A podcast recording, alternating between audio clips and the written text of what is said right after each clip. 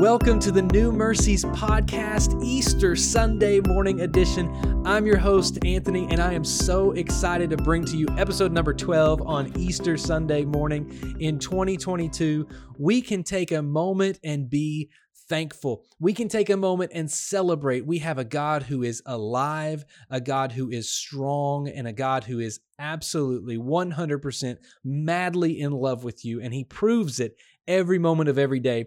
Today, I want to share with you two things about Easter. Just two. That's all I want to talk about, just two, because I know I try to keep this podcast within just a couple of minutes. So here's the two things I want to tell you.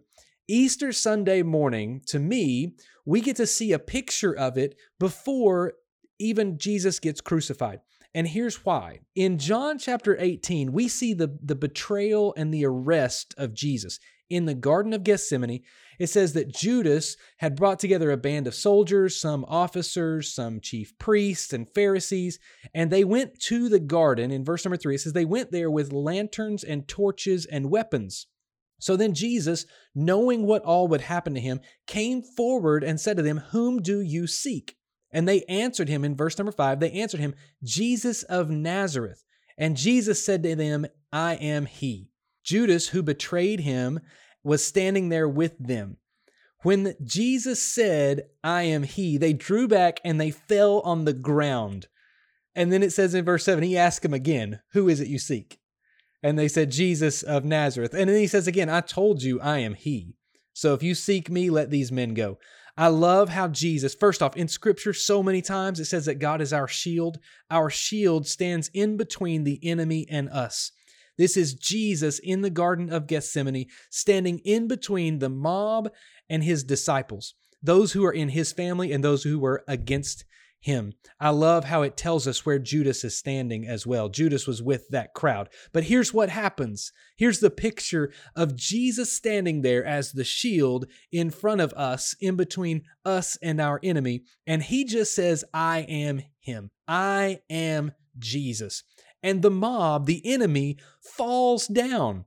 He doesn't even he doesn't take a swing, he doesn't take a punch. They fall to the ground. And here's what I believe happens on Easter Sunday morning. We know that the mob does end up arresting Jesus. He goes, he gets crucified after he's been put on trial. He's dead, he's in the grave for three days. He rises again. And when he rises again, I believe that he had the enemy standing in front of him. And on Resurrection Sunday, he just wakes up and says, I am him. I am resurrection. And I believe the enemy and all of the fallen angels, all of the enemies against God, against mankind, fell to the ground. I think he's got that kind of power. We see it happen before he gets arrested, and we see it happen after he conquers every single thing in our life. He has victory after victory. Another thing I see on Easter Sunday morning is when he rises again, when he is arisen it says that Mary went to the tomb. In fact, it says Mary stood weeping outside the tomb, and as she wept, she stooped in to look into the tomb and saw there were two angels in white sitting there at the where the body of Jesus had laid, one at the head and one at the feet. And they said to her, "Woman, why are you weeping?" And she said to them, "They've taken away my Lord, and I don't know where they would have laid him." Having said this, she turned around and saw Jesus standing but she didn't know it was Jesus. Jesus said to her, Woman, why are you weeping? Whom are you seeking? Supposing him to be the gardener, she said to him, Sir, if you've carried him away, tell me where you've laid him, and I'll take him away. I love how this picture happens because then Jesus in verse 16 just says her name. You know, the sheep know the shepherd's voice. And Jesus said to her, Mary. And that moment, everything has changed. Absolutely everything. For a moment, Mary is there thinking, I'm going to put oils and spices on his body that lays here and is gone and is dead. She sees these two angels in this tomb and is mad. She's angry. Where have you taken him? What's happened to him? Where is he? I can almost picture the angels and she's looking at their faces, and I can almost see their eyes glancing up past her. because she's standing facing the angels. And it says, after she turned around, Jesus was standing there. I can almost see the angels as they're asking her questions Woman, why are you weeping? And as she's telling them, Well, they've taken away my Lord. I don't know where they've taken him.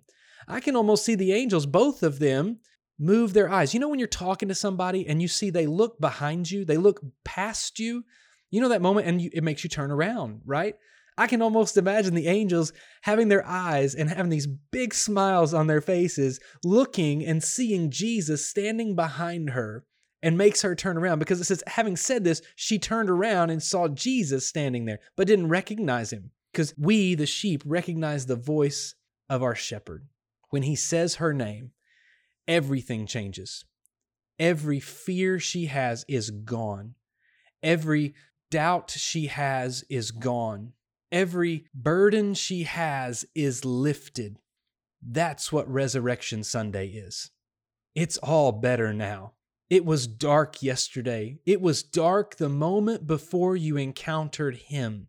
The moment before you heard His voice, it's dark. But then you hear Him. We heard Him calling our names. That's how we accepted His gift of salvation. He called to us and we answered Him.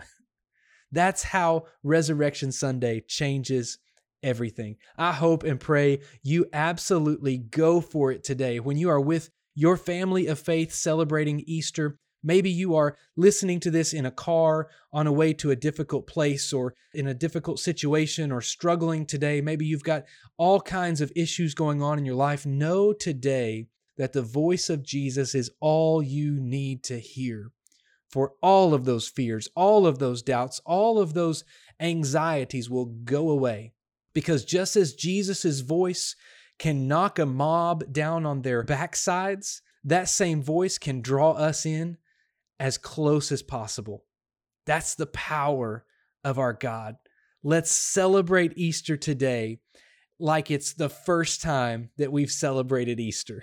Let's do it like we have fallen in love with Jesus all over again. I hope you are encouraged today as we celebrate a risen, victorious King.